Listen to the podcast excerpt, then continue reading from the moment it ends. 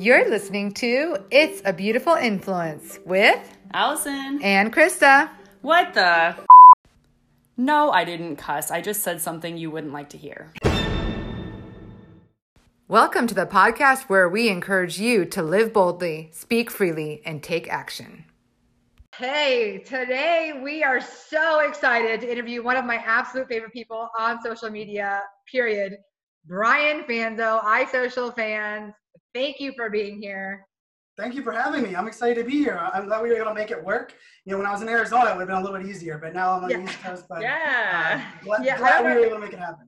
Yeah, I don't know. You know, if Allison knows this even, but Brian actually uh, lived in Arizona for a long time. His, Really? Uh, were all three of your girls born All, here? Or- all yeah. three daughters were born in Arizona, so yeah. Yeah, and he has a lot of I- I family out here, so he comes out a lot. I do eight years. I'll be there. I'll be there at the end of the month. I'm speaking in Scottsdale for the end of the end of February, so I'll have to uh, I'll have to hit you guys up. I'll let you guys know.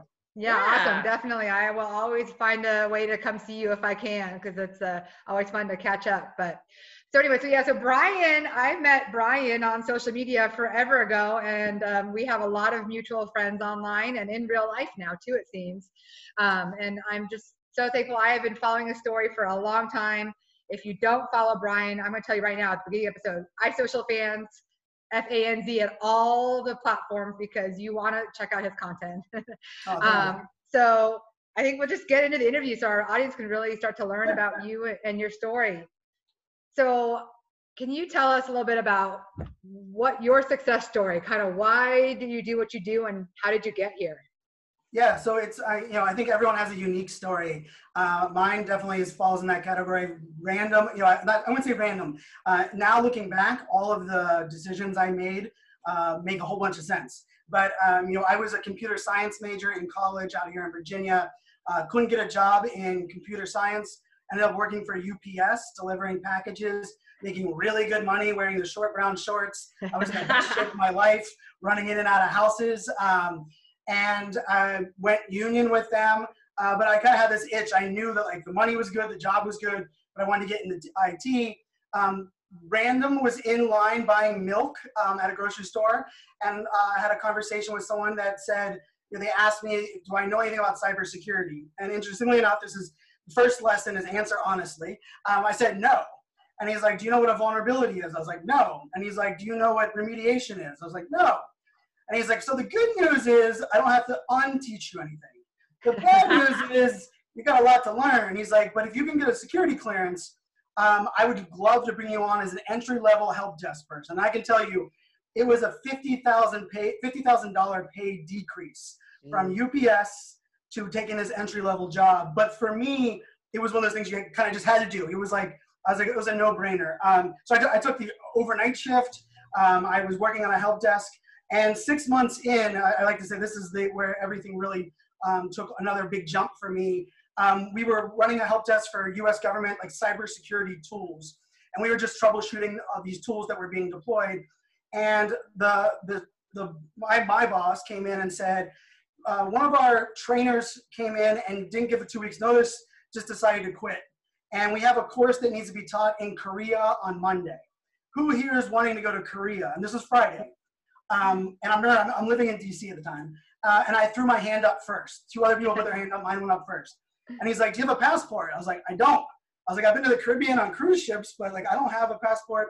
He's like, Well, we're gonna have to get you a same day passport. He's like, Are you confident that you could teach these the military this course that you've been troubleshooting? I was like, I'm not confident I can do it today, but by the time I land in Korea on Monday, I can promise you I'll be confident.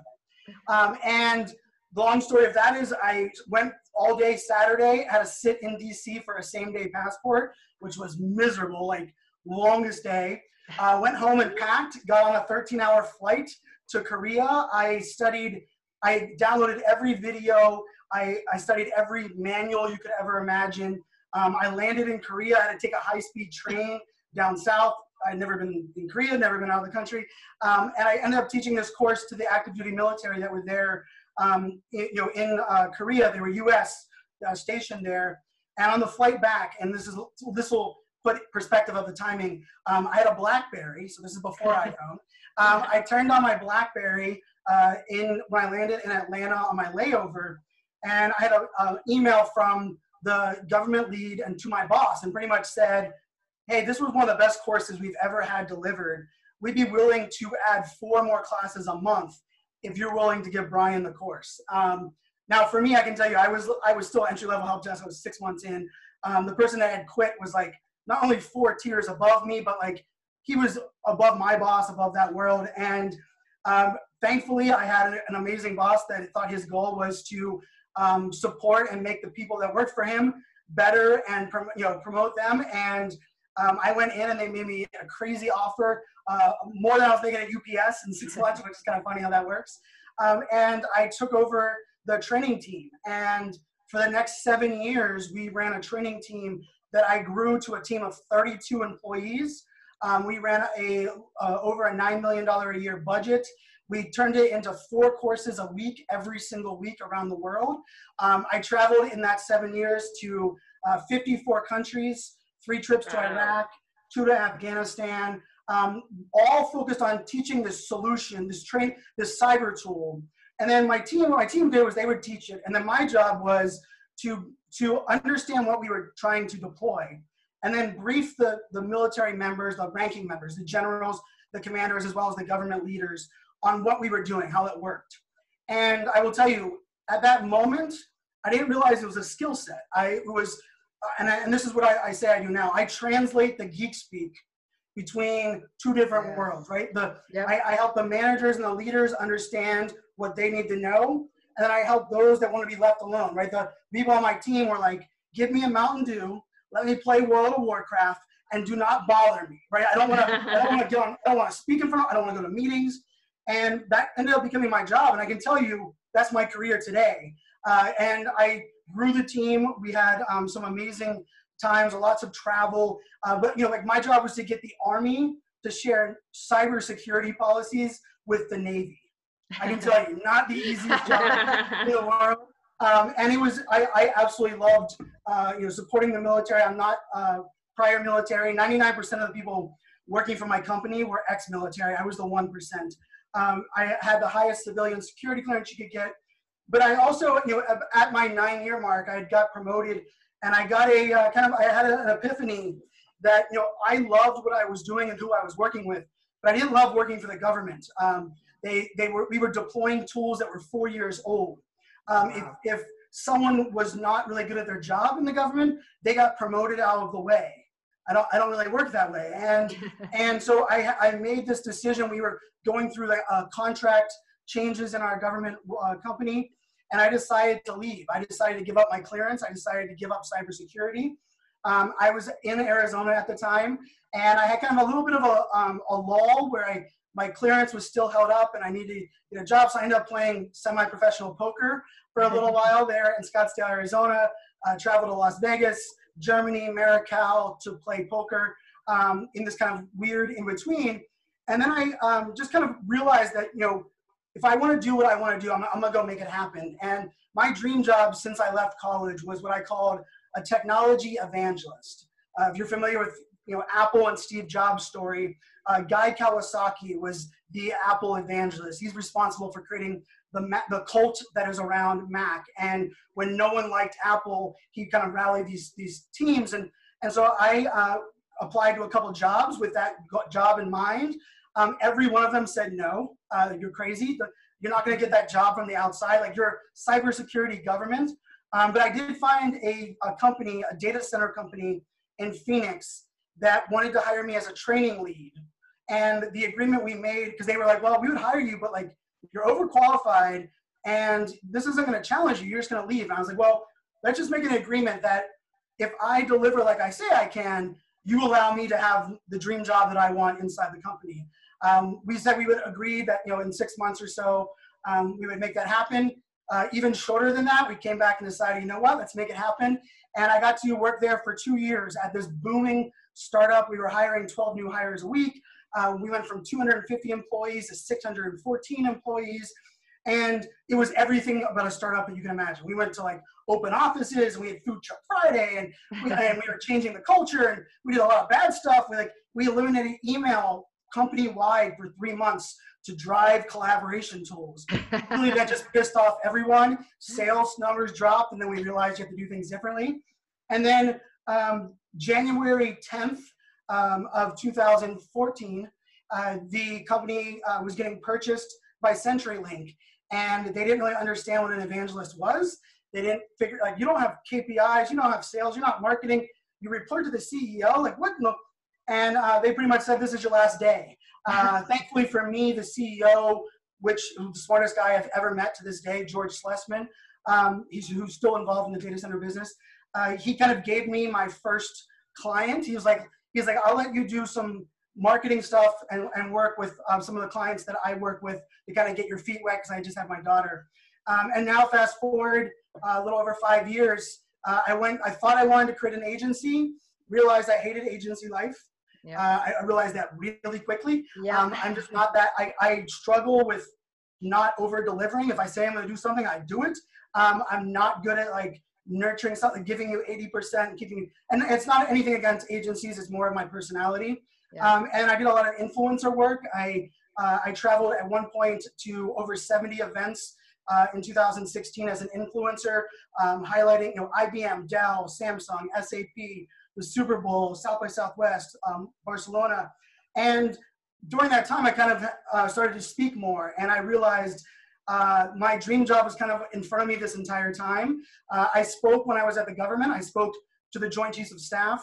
When I worked at the data center, I was the face of the company. I spoke at Amazon events, at Gartner events, um, but I never really knew speaking was a career and I didn't really understand that whole thing. And um, thankfully for me, I, I just just kind of the way that I work, I was like, well, you know what? If I'm going to do it, I'm going to pivot that direction and go all in. And so at the end of 2016, I decided to be a full-time uh, keynote speaker, and uh, I call myself, you know, a digital futurist is what I label myself now, is where I kind of fall into. But um, that's my crazy unique path. Uh, I can tell you the, the common theme for me that I didn't realize was you know, it's not about marketing or social media. It's not about technology or innovation. It's not about cybersecurity.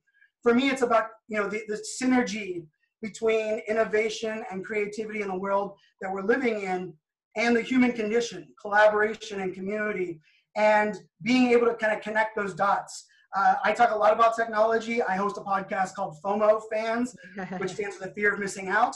But at the same time, I don't believe technology can fix people problems. I focus a lot on, on you know vulnerability, authenticity, transparency, and it's funny because the things that made me a really good UPS driver um, right out of college, and all of the union members that were older than me and younger than me really connected with are the same things that I'm leveraging now, you know, as a keynote speaker. And so I think that's kind of to me that's the lesson of it all is I had no idea where I was going, but the the path now looking back was pretty much clear as day. I know, and I, I I love your story for so many reasons. One of which it just shows people, especially people who are like at the beginning of their path, that yeah, you had no idea where you're going, but look at where right. you are now. You along the way you figured it out and you found your dream job. Um, and but I also love like the that's my maybe my favorite part of your story is that hey, can you go to Korea on Monday and teach us? You're like, by the time I land, I can. Like being willing to take that risk and put yourself out there, right? Yeah. I mean, yeah, and I can tell you, it was um it was scary. I, when I landed in Korea and I'm teaching this course, I was not cybersecurity proficient, um, but there was also this element, you know, and it goes into this as well. Like I remember, uh, you know, taking this high-speed train, and I got out, and I'm kind of one of those people, you know, press the damn button. I just kind of just go, and I kind of you know, figured out as I, you know, I asked for forgiveness on permission in a lot of cases. Uh, but the one of the that those pieces was that when I started teaching that course, I remember I walked up in front Everyone is in full uniform. These are, you know, our soldiers overseas. And I said, this is my first time teaching this. I found out Friday. And I was as vulnerable in front of, you know, gunny sergeants and the Marines and the Army and all of these people that sacrificed their lives, people that I respected. And I remember that lunchtime on, it was four day course, lunchtime on day one, I was good to go. I realized like this idea of they were okay with me figuring out and owning that because I owned it too, right? And, and it's right. and like little things like that that kind of tie it together. And then the other thing that you said right there that I just wanted to hit is that for me, I've heard it for since I was in college that you have to have a niche to be successful. And if you look at all those different things that I did, multiple times I, I would think I had a niche. It was collaboration. It was SharePoint advisor. It was um, trainer. It was but every time I tried to niche down, it wasn't me. And what I what I like to say on that topic is that if you have a niche, if you are if there's something that you love and it, you do it so well and it's very niched out, own it, double down on it, love it. But if you do not, if you are much more like me, and still to this day, one of the struggles I have in business is that people are like, well, what do you talk about and what industries? I'm like, everyone. And like, you're not allowed to do that. I'm like, watch me. Yeah. I, I, think that's one of my lessons is that if I would have niched, I would have stayed in cyber. I would have stayed in training. Yeah. Would have stayed at the data center. Would have stayed at a marketing agency. But yeah. because I didn't, because I allowed a lot of that, to raise my hand, I just kind of went for it. It allowed me to discover this role that I have now. And I will tell you, I will, I will be speaking as a full-time speaker until, uh, you know, probably until I die. I, I love, I absolutely love this. I love the, the, the balance and the opportunity that I get. But I would have never got here if I would have listened to everyone that mandated that you have to have a niche to be successful. And I love that you brought that up because that's probably one of my favorite podcast episodes ever of yours is when you talk about that because I've struggled forever with trying to have a niche. And we were just right before we started this, we just had that talk because we're trying to figure out what our our business of like should we niche down more? How do we do that? Because we both we both do a lot of things. So I I, I yeah. love encouraging people who are multi passionate that it's okay if you're multi passionate. Yeah. It so, is. It is. And I, and I can also say that on that note, like on that, like, and to answer like your point, the thing that I figured out was that I didn't niche down, but I didn't do a very good job for three years, these most recent three years, of making it simple for people to explain what I do yeah. or who I am. Right? Like saying I'm a keynote speaker, a millennial keynote speaker, doesn't really work. I call myself a change evangelist, didn't really fit in any of the industry. Recently, through research and ask, asking people that have hired me, di- the digital futurist title was the light bulb moment for me. And so I'm, it's interesting, the, the advice I would give on the idea of like, should I niche down, where should I, is rather than thinking, should I niche down, think, how can we simply describe what we do or the problems that we solve? And then you don't have to niche down because technically that is making what you do a niche and then you can kind of throw that at all the different places. But I can tell you, I didn't learn that with like that, and I knew that I remember that you love that podcast. And I can tell you, coming from someone like you with your background, and you know, uh, someone that is a professor and someone that you know is really in the weeds, that meant a lot to me because it was a topic that I wanted to talk about, but it's also against the norm. I mean, every every stage I go on, yeah. riches are in the niches, and it's yeah. I go up right afterwards. I'm like, who here doesn't have a niche? And I like, I'm like, I like, I like debunk it. And I remember you saying that but I will tell you, when I did that podcast, I hadn't figured out how to truly scale without having a niche. And my right. answer now is make it simple for someone to describe or talk about who you are, and what you do. And that's and I love that's that good. you said that because I've I've heard that from other people too, whether or not they're talking about a niche or not. But it's the whole point is yeah, is it do people know what you do and how easy is it to describe it? So mm-hmm. I love that. And so we obviously know that you are a huge believer in personal branding. and I think kind of just in telling your story, you've kind of illustrated how a personal brand can can help you. But can you talk a little bit more specifically, like in the last few years, how that has just blown up your business and what you're doing? Yeah, so if you notice the theme and all of that stuff I talked about, uh, nowhere did I talk about a job in marketing or a job in social media or uh, going to school. Um, I fell in love with community. I fell in love with telling my story. Uh, the thing, you know, for me, everything changed uh, in a personal branding perspective on November 2nd, 2013. Um, and I was working at the data center at the time. Um, I, I had a social media um, presence, mostly to talk about Pittsburgh sports and poker. That's kind of what I love to talk about on social media. Um, was you know as a fan, I, I use Twitter a lot for that, but I that was what I looked at it as. And uh, I remember it was a, it was actually a phone call from my mom, and I'm a mama's boy.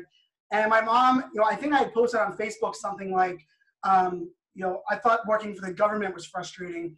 Working for a company that wants to go public takes the cake.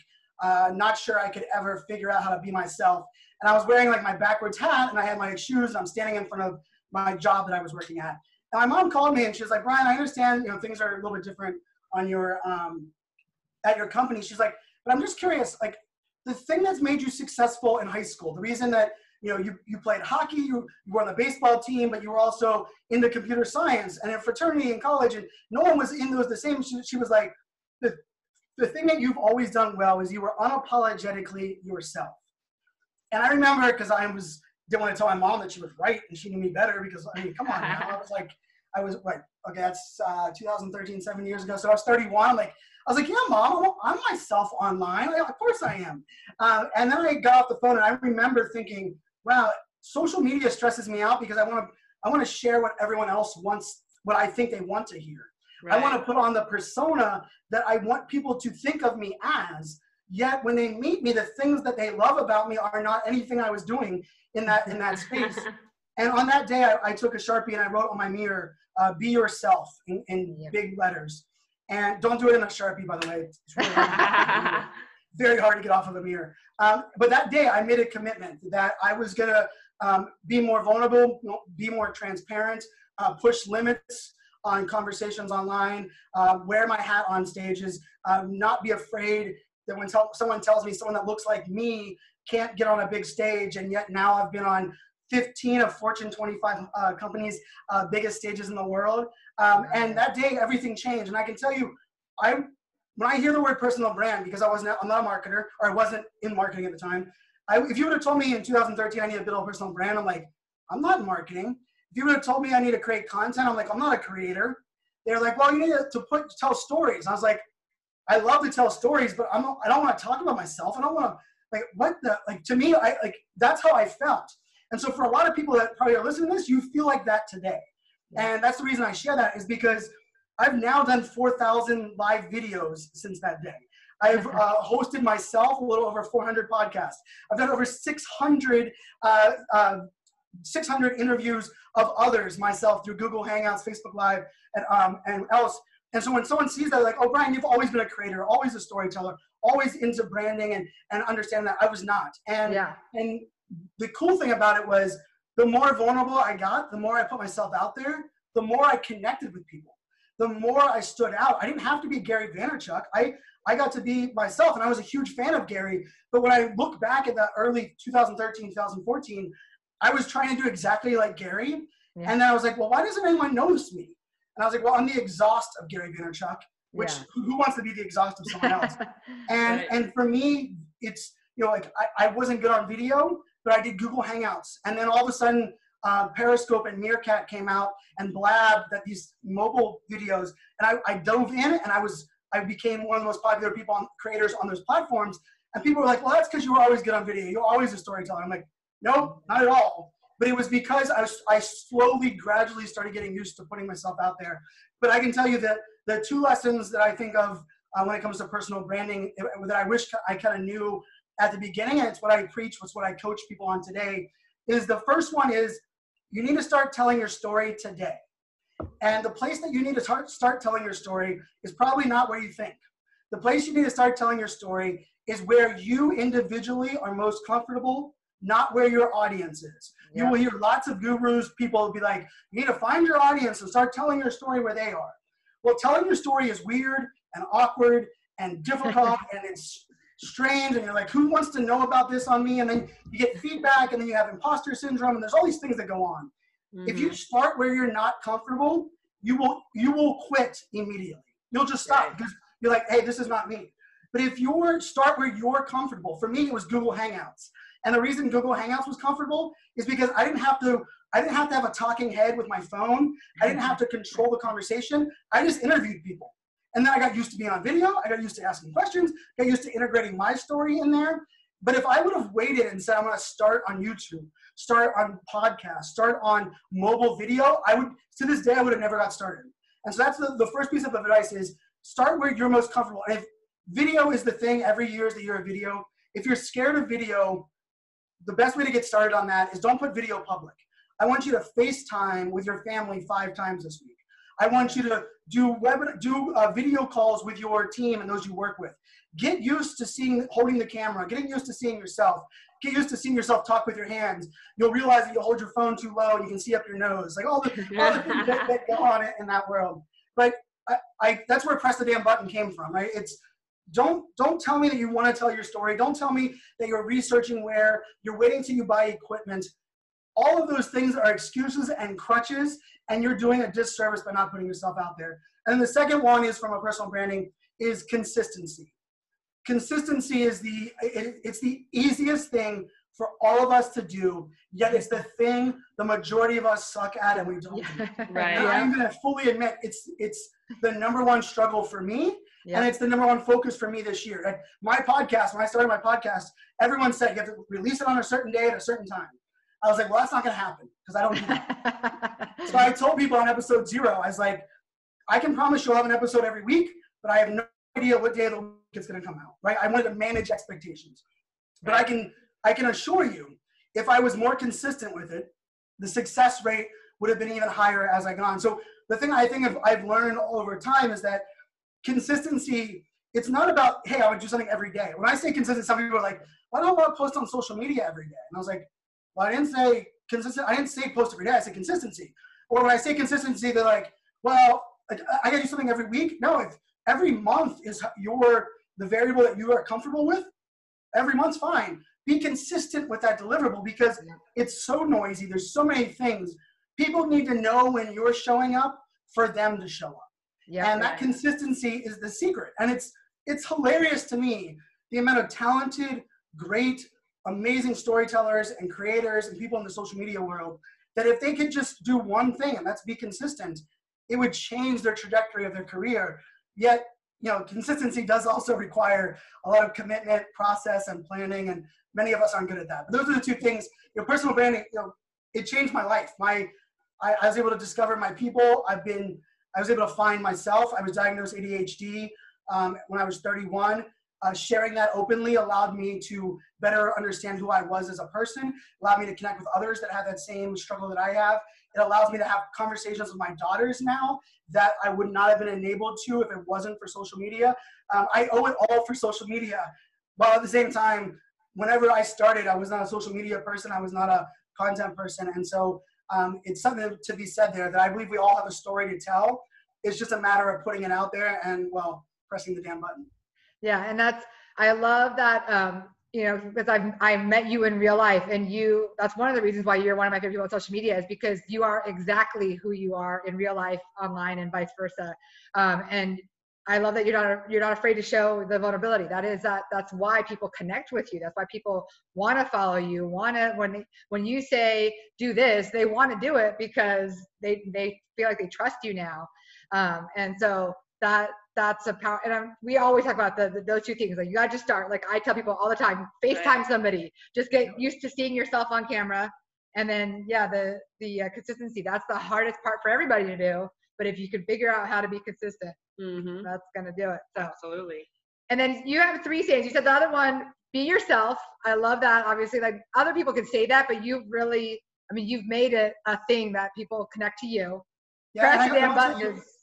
You- know, on that be yourself piece is that you don't have to be as transparent. Like many people that are listening to this are probably like, did he just say admit he had ADHD? Like I'm not admitting what I what medicine I take or what and, and I'm okay with that. Like I always say Yeah. like transparency doesn't guarantee trust. Transparency provides an authentic window to decide if you are trustworthy. Like if you are a very bad person and you're transparent, we just get to decide you're bad Yeah. really. Like, Right. that's really Right. what it does, right? Right. And so, like, be yourself to me. It's so funny for me. People are like Brian, I believe in that, that that mantra, and I see what you're doing. I just can't do that. And I'm like, do you understand the word? Be yourself. Like, I want you to decide what is what is worth putting online. And I can tell you, you would ask me five years ago if I would talk about ADHD in front of you know 20,000 people at an IBM event that I did last year. Um, I would have said you were crazy. But what I've it, it's kind of like those baby steps, and I learned what kind of resonates with people. But be yourself. The, the, the epitome of that is, and it's you know for me, I've been writing a lot more about it. It's much more. It's you know it's self awareness at its most core, right? Yeah. Know what works for you. Like even in your even in your business. Like I I I left corporate. I worked for an enterprise company, worked for a startup, and then I went and worked for myself. And I realized that I was still applying those old structures to working for myself. Got up, got up in the morning, worked nine to five, finished what I was doing. And then I started doing being self-aware and realizing Brian's a night owl. Brian hates the morning. Brian, like, and I started, and I hate talking third person. That sounded weird. Um, and I, but I was like, all of a sudden, like, I started, and I can tell you, I started uh, putting a time lapse in my office, and I would go back at night and watch the time lapse and be like, what was I doing there? Why was I doing that? I was like, wow, I'm not really productive between these hours. wow, I don't, I'm much better here. And I adjusted my schedule. I worked, I mean, last night I worked well into 2 a.m. this morning, um, but I also didn't wake up till 9 a.m. this morning, right? And like, yeah. and and I and I think the, that's where Be Yourself has enabled me the most is that it by doing that it now allows me to be the, my true self in everywhere, right? Like putting yourself out there is one thing, but if you don't set up the rest of your life to live that kind of like uh, the way that makes you the most successful, all of that other stuff is still really, really hard. And I think that that is a struggle for many people. Yeah, yeah. I love that. And so, yeah, be yourself. I think that's a message clearly comes across. Press the damn button. Um, I'm going to switch gears just a little bit, and I want to talk about a severely underrated platform that continues to be one of your favorite platforms to this day. Could you talk about why you love Twitter so much? Oh, I love Twitter. Oh my goodness, it's, it's, it's to me, and Twitter's gone through its phases. You know, I wrote, I've written three blog posts. I went back and looked. I've written three blog posts in three different years since 2011. I've written three blog posts. All three of them were why I need to be the CEO of Twitter. Like three different times, I believed I knew how to make Twitter more successful than Jack Dorsey and the people at Create. Now, I can tell you my arrogance. Um, it was also a little bit tongue in cheek, but you know, for me, part of the beauty of social media is we have the ability to find our people and reach the world. I grew up in Pittsburgh, Pennsylvania. Um, we moved to Virginia uh, when I was in uh, high school, but like my exposure to the world in Pittsburgh was Pittsburgh and Virginia Beach because that's where I went on vacation. The only people I knew were those people, right? Uh, but all of a sudden, the social media world, I have three daughters. My 10 year old daughter is able to Skype with me with one of my business partners that's in Australia and understands what Vegemite right? I can FaceTime with the world. I have active daily conversations with a really close friend of mine in Dubai. We interact as if we live next door. The interesting thing about saying that is I use the word social media, right? Social media allows us to do that. Right. But I will I will use this, and this is the gurus, the those that have been in social media for a long time. They don't want to talk about it from this angle, and and it ties into Twitter. Is that when you post on Facebook, page or your own personal, who sees that, right? Your the people that have already liked your page, right? Yeah, people that right. already liked you. When you post on LinkedIn, when you post on Instagram, yes, you can go into search and discover. You're looking for something or someone. When you post on Instagram, a percentage of the people that are already following you see your content.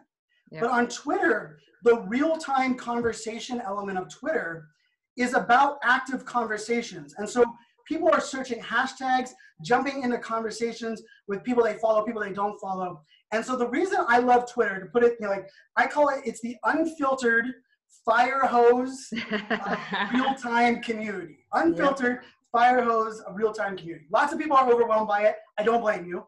My ADHD works really well there because it's yeah. like so much going on. It kind of forces me to, yeah. to zoom in. But Twitter allows me, allows people to discover me and my message that don't know me, don't like me, never heard of me, aren't even sure where I came from, right? Yeah. They, they clicked on a hashtag, I was in a chat. Posting on Facebook, for me to feel that, I need to have an ad. But then I need an ad, I need to know my audience. And the, the thing about this is that this is the most underrated piece of Twitter is that Twitter people discover me and my community has grown. And so one of the things that I've worked hard on for the longest time was that I didn't want to build a following on a social network. I wanted to build a community mm-hmm. of people that would follow me no matter where I go. Yeah. Because I've heard it for years. Brian, what happens if Twitter goes away? What would you do? And I was like, well, it would stink because I wouldn't know where to get real time conversation. It might make our president go back and do his job and not spend so much time tweeting. Um, I, I, digress on that. Um, but for me, that Twitter is it's the enabler for people discovering you outside of your tribe. Yeah. And we, we hear this all the time like, Brian, I can't grow my following. Brian, my Facebook page, my Pinterest, my Instagram, my LinkedIn. Here's the thing all of those could benefit if you're active on Twitter. Yeah. It's, it's, so, it's so crazy. And I will say, 2018 was a resurgence for Twitter. Twitter yep. made some changes. The 280 characters was massive. Um, shrinking the links yeah. so that you can do that. Quote retweets are amazing. They're trending topics. I mean, I learned. I, I mean, this is crazy. I don't, as much as I'm in marketing, I don't. I haven't visited a website to read a blog in four years. um, I go to Twitter and I read the trends and Yeah. I open up another app called Flipboard, which Yep. dynamically pulls in all the content into an app for me. Those are my two sources. So, so like I'm I'm engaging ever. I'm active on every platform. I don't tell everybody to do that. I do that so I can help my clients decide which is best. Don't Right. don't, don't follow exactly what I'm doing. I posted twice on TikTok today, and I, I was like, that's not my advice for any of my clients at the moment. But the piece of that that I wanted to share on Twitter on that is that, I mean, the most powerful relationships that I've had, every one of them, I believe, I, I, it, would, it would be very hard for me to find a relationship in social media that was super strong that didn't start with Twitter or someone tagged me on a Facebook post and I went and followed someone on Twitter. I'm pretty sure I found you because of Twitter. I, I believe you did as well. I think I think that's you know, and, and it's it's the beauty. And I know it's overwhelming, but like I said, the last two years, like if you if you were on Twitter and you're like, nah, if you haven't checked it back out in the last 16 months, 12 months, I definitely recommend checking out. And my advice is follow more people than you think you should yeah. and than you do on any other platform. Yeah. Because it's a real time feed and and people get always like, Brian, my feed sucks or it's full of crap. And I'm like, well, you follow the wrong people. So just Yeah. unfollow Yeah. and then follow more people that are more people that are active. But yes, I love. Uh, I think brands should be on Twitter. Personal brands should be on Twitter. Uh, it's a great place to test out concepts, conversations. You want real time feedback. Um, I can also tell you, I I've got two of my largest contracts ever engaging a CEO, and I didn't tag the CEO. I mentioned a brand. The brand replied. The CEO jumped in the conversation. We had a conversation. He said, he sent me a DM. I'm going to connect with you on LinkedIn. We had a connection. I signed a six figure deal with them. Two different companies, two different ways. Wow. Both of those were born on Twitter. So uh, I know it sounded a little fluffy in some of my Twitter love, but uh, I can tell you uh, the Yeah, ROI that's that's serious dollars right there. That's a good Yeah. testament to the power of Twitter. And I, I agree. Like I, I need to get back on Twitter more, but I have made some amazing connections thanks to Twitter that I would never have made otherwise. Um, either discovering people or the ability to, to reach out and connect with people. So um, I, I just feel like Twitter just doesn't get talked. We both know it doesn't get talked about enough. So that's why I, I knew you're a great person. you're a Twitter evangelist. Am, and I, and I love it. And and most of the people that talk about Twitter have to give the lessons of Twitter. And I and I will say I've said this directly to the CEO of Twitter um, when I was in a, a town forum. The word Twitter, the thing that Twitter sucks more than anything else is they suck at marketing themselves. yeah. Education, right? Like the educating of how to use Twitter for value has still this many years struggled. And so it's unfortunate. The only time you read a blog about Twitter is like the basics, like hashtags and search. Um, but like the, the the underlying value is there. But it is one of those platforms too. I will tell you, if you're not spending time there, you will not get value. It is Yep. it is like I you can be less active on Instagram, be really good with your content, be really good at engaging when someone comes back to you, and not have to spend a lot of time there, um, which I think is beautiful. I love Instagram for that. Um, Twitter's not that way, right? Like Yep. Twitter is is a very real time fire hose of conversation.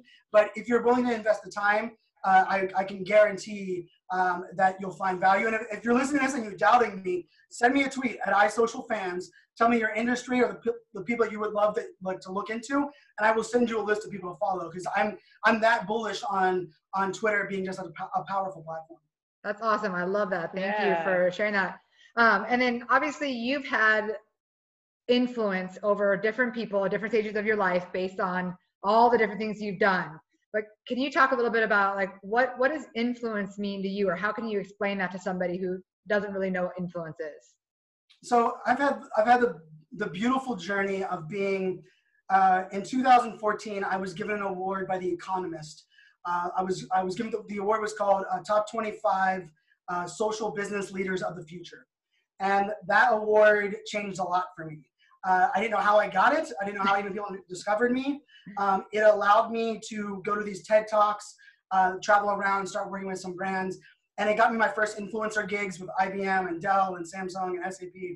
I then, as I, you know, for two years, uh, grew as an influencer, as uh, not only from like doing everything for free and then kind of trying to monetize afterwards to getting paid. I then started to work with brands and consult with them um, from the outside as an influencer strategy content. I then was on board with multiple brands as an advisor, as a board member, um, hiring uh, influencers and um, kind of looking at influence from that level. And the thing that I guess I would say of this is that influence in its whole has been around since the beginning of sales and marketing Yep. and the origin of time. Yep. We, we trust people that look like us that we can relate to. We, we would much rather someone that is in our ecosystem that we already, maybe we just met them yesterday. But if we met them yesterday and a brand or a billboard or a website or an ad serves us up something today and it has two different advice, we would much rather go with the person that we met yesterday just based on that connection. It, it happened before the internet, it happens with the internet now. The difference is that our influence now can be monitored, managed. In many cases, it can be tracked with data, Yeah. um, but it can also be it can also be fraudulent. And for a lot of people, when they started under, working with influencers, they didn't understand what success looked like. Therefore, they would take anything, and that's where we got Right. followers and vanity metrics and stupid things like total projected impressions. I remember for that was a report that I had to make. What were my total projected impressions? I called it my billboard report because it's like a billboard on the side of the road. Yeah.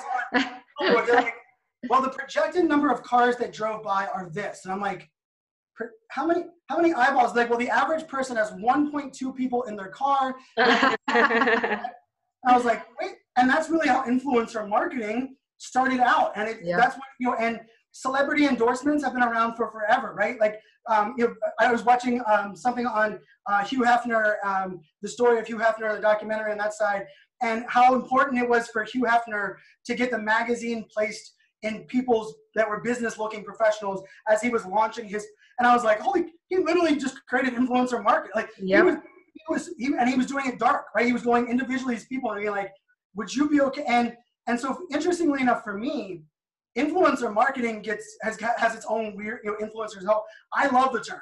I own it. I'm I'm perfectly happy with it because I believe influence. What influence truly is, is it's the level of trust that you have with your existing audience. Yeah. And when a brand wants to work with an influencer, what they're saying is they believe that your trust is greater than their trust with that audience. And they would like to partner with you so that they can piggyback on your trust to connect with the people that already trust you. And it's pretty amazing if you think about it because I as a it. brand, I want to reach this audience and they don't know who I am. You can spend months, years trying to get in front of them, or you can go to the people that are already trusted by them and Mhm. work with them, right?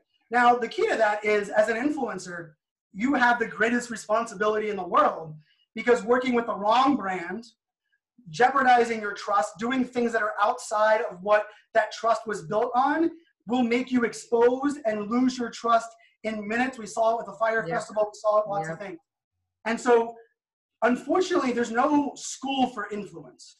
There's no, even, the, Yeah. even the courses that I've helped advise from the outside that are influencer courses, they eventually get to a point where, like, here's how you grow your following, here's how you hack the hashtags.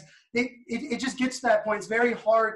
But I look at influence is that if you can build a trusted community of 40 people that don't even have to wait for you to say jump, when you tell people, "I- I'm thinking about jumping, they're already jumping for you because that level of trust is so strong. Yeah. you- that is where influence that's where brands are looking. When we hear this term micro influencer nano influencer which is just marketers continuing to try to figure out a way to make, you know, make it more confusing for the average person i think. Yeah. but- what that really means is that we realize that celebrity endorsement is great. It, it, if you want word of mouth that everyone just knows what your brand is cool.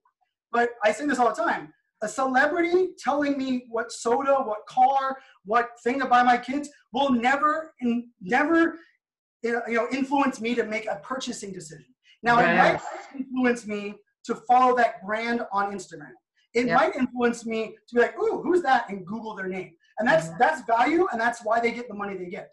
But when i look at influence and influencers and as we move forward the difference between those two are that when i pull when I- it's beautiful for me now i'm very blessed i i started building my community in 2013 it is a long game right and i've had ups and um, but it's beautiful for me because when I start, when I find a new tool or something that all of a sudden I start using, I get so excited to share it because I know everyone in my audience is going to try it out. Yeah. And Yep. people are like, well, it's because Brian, you share a lot of things. No, no, they're wrong. I test a lot of things. I Yep. share very few things. The things that I use, the things that I work. And the true testament to me in influence is that when I put hashtag sponsored, hashtag ad on a post, I get more engagement than the ones that don't contain it. Wow. I started to ask people why. And they're like, Brian, you give content to us, you engage with us, you give us so much. When we realize you're getting paid for something, we want to support that. And if you think about it, you're like, I do that all the time, like without like consciously thinking about it. Yeah. Mhm. Yeah. Oh, that's a link, or oh, I'll click on that. And it isn't a matter of like we want to support those that are already supporting us. Yep. And so that's why I look at influence. It's it's an extension of trust. It's not going away. In the the more innovation we have, the more digital channels we have, the more important it's going to be. But I will say, how we how we track an influencer, how we manage an influencer, will continue to evolve. My, I think my mission, and, and I don't really still to this day understand how I can truly help the most, but like it, it, it's up to us as an influencer. Like you must turn down deals that don't make sense. You Yeah, must be right. transparent. If you're working with a brand, like I posted in, in one of my, my biggest speaker mastermind groups that has changed my life on Facebook today. And I was posting about um, social listening tools and the fact that I found this video that Oracle, the brand Oracle, had produced for me. They didn't tag me on, on YouTube and they put it online like um, a month ago, a month and a half ago. And thankfully, through the social listening algorithm, and I still can't figure out exactly what it picked up in the video, but this tool served up. Hey, Brian, did you know this video is you? My name isn't even mentioned in the title or the byline. It must have been a tag or something. And I looked at it, and I'm with the CEO and VP, and I've been currently negotiating with with that brand to do a lot of work with them. I didn't know that the video existed, and the reason I tell that story is that this tool that I love found that for me. I downloaded it, I edited it, I put it out. It's all over my social media today, and I'm using it to close this deal. And I posted it to my group of like loyal, you know, speaker group. It's this really tight group. And I said, guys, we have to invest in social listening. It's extremely important. I was like, I don't care if you're using Google Alerts or whatever it is. Social listening is the number one thing we should be doing. And I was like, and I, I just love my favorite tool is BuzzSumo, and that's what I said in the, in the thing. Mm-hmm. And as I went to type it, I was like, oh, you know what? And I put in parentheses, guys, I'm not going to provide an affiliate link. I have no affiliation directly with the company, but I did receive the software for free.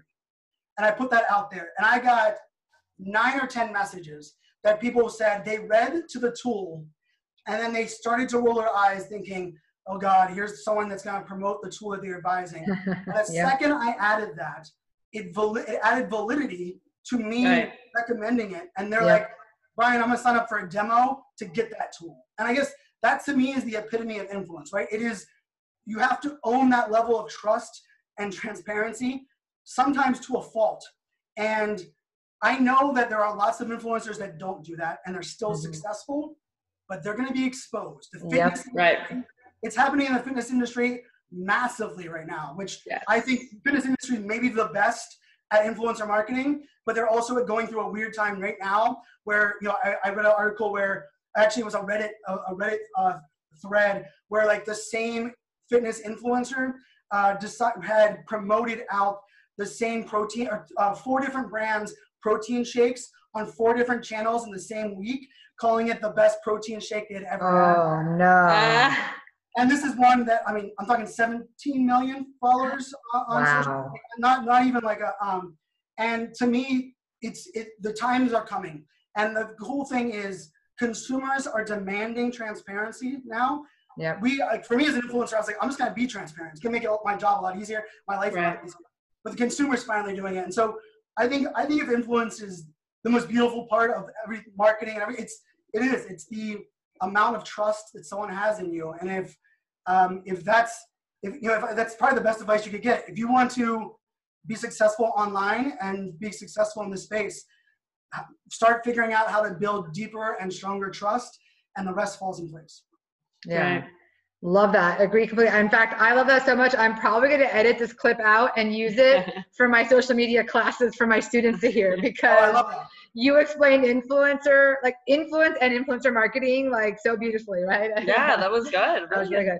Um, and you know, Allison, I don't know if you know this, but she actually is a fitness influencer herself. That's why, that's why I threw it in there because I, Yeah, I was like, you're so right. And she's You're always so like, right. "Oh my gosh, there's all these fakes. Like it's so frustrating." And she turns down brands all the time because she will not promote Mhm, stuff that she doesn't actually use. Like, mhm. and I'll give you And credit. they- You do a uh, you do a great job. Um, when I see your content, you are very authentic, right? From a from a Thank fitness you. perspective, it's a lot of it is I want to be like them, like your audience. I want to be like them, and we put someone on a pedestal. As a speaker, I have that same thing, right? Like we're literally on a pedestal because they put us on a stage, and there's, so there's uh, there's a disconnect.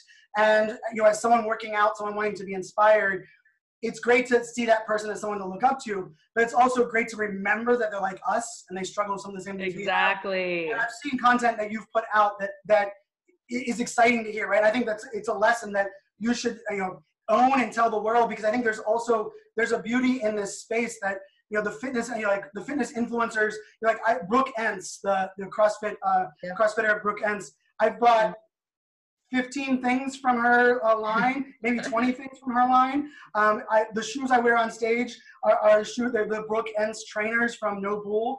Um, Uh-huh.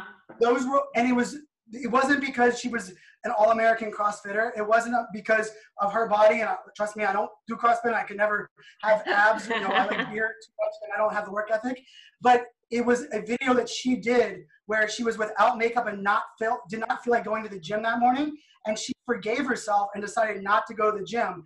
And i remember being like holy and that moment i mean i literally bought i mean easily she has a couple thousand dollars of of product that she sold for me, not from all the glamour, but and I, you do a really good job of that. So I, I wanted to you know highlight that because I think I Thank think you. in the fitness space it's easy to say like that this is the because fitness is very influential and it's very transactional, Yeah. but at the same time it's just like every other influence space that people want to relate with a person that they trust, and you Right. really Thank you so much. I appreciate it. Well, I think this um, is a perfect ending to this amazing interview. Um, just because what it is called, the podcast is "It's a Beautiful Influence." So, ended it on the perfect note. Um, and thank you so much, Brian. I I really appreciate taking the time, and I know like I, we're gonna like be sharing clips of this for like you know for months and months probably on our social media, just because there are so many nuggets. Yes, absolutely. Um, and we will put your handle and information obviously in the show notes, but you're so easy to find iSocialFanz, uh, the letter I, social, F A N Z, on every platform possible. Pick your favorite one, and I promise, yeah, I know you're everywhere. don't, like you said, don't don't uh, don't follow him in that. It's very hard No. to keep that up. but as a consumer or somebody who wants to engage with you, it's great because they can find you wherever they, they like to be. So Mhm. Yeah, I always Uh, say find, find your favorite platform, whatever your favorite platform, and if you give me a follow there, you know I appreciate it. I reply to every single message on every platform. Um, I don't have a team, you know, that, that posts or replies for me. That's all of it's me. Um, and funny enough, Krista saw I reply to Instagram DMs before I reply to emails. It's just yep, kind of world that I that I live in. that's But I, yeah, I love being on the show. I love you know you know the teacher student ex student uh, dynamic as well. Uh, and I think you know I, I said this before we probably started recording. You know I didn't when I went to college. It was before I was diagnosed ADHD, and I struggled. Uh, I, I had perfect attendance in high school, uh, but my junior year I had a 1.8 GPA. Um, I, I couldn't figure out how to, to learn, but I loved the world that I was in. I went to computer science in college. Uh, I was a hockey player and a fraternity member, struggled through college a lot. It wasn't until I was diagnosed ADHD at 31. But I can tell you, there's there, I've been very blessed to meet some professors now in multiple different uh, arenas that I would have killed to have, right? And that's why I think I told you this last time we talked. I would I'll do anything you ask anytime because it's it's kind of my way of giving back because I know it takes a lot of extra work and I'm working outside of hours and all these things that kind of get involved. But uh, you do a great job of keeping it real, bringing in people from the outside, and, and I truly do believe, and I, I think it's a testament in the in the podcast that you know you're setting people up to be successful in this world, not just letting them go through uh, the, you know the education process and then start on their own, which is kind of how I feel like I, I set it up. So anytime you need anything, uh, the the invite is open always. Thank you so much. I appreciate the kind words and always appreciate yeah your support. You you've been wonderful. I definitely got to get you to talk into another class again soon too. Yes, let's do it. All right. Well, thank you again for being on the show today. We look Yes. forward to uh, sharing this out to the world and getting as many people to hear your message as possible, as always. And uh, have a great day. You too. Thank you for listening to It's a Beautiful Influence. Did you like this episode? Please share it out and tag us when you do. Also, have you subscribed yet or left us a rating or review? We would so appreciate if you did. Be sure to tune in next week for a new episode and connect with us on Instagram at creating the letter U online. Make it a fabulous day.